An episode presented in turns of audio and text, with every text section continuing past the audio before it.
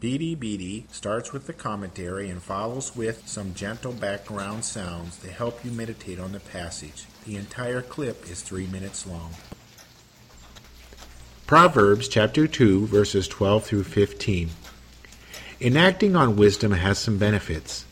One is that it will save from the ways of the wicked. Verse 12. Some celebrate wickedness. They believe that devious ways will provide wealth, prosperity, and power. Though they may succeed in gaining these, they find that these alone do not bring peace, joy, love, patience, kindness, self control, and goodness. Usually the wicked find that other wicked people seek them harm. The person who is weary of the ever continuing submersion into deeper darkness can find a rescue with wisdom. Executed wisdom will save from those whose words are perverse and leave the straight path to walk in dark ways. Verses 12 and 13. Some delight in doing wrong and rejoice in the perverseness of evil until the wickedness they have sown becomes a weed that starves them of delight and joy. Then they seek salvation only to find they cannot obtain it from their evil friends and acquaintance they have surrounded themselves in.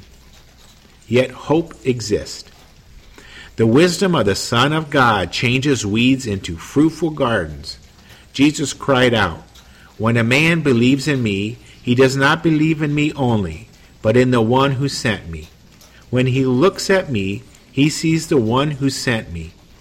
I have come into the world as a light, so that no one who believes in me should stay in darkness. John chapter 12, verses 44 and 46.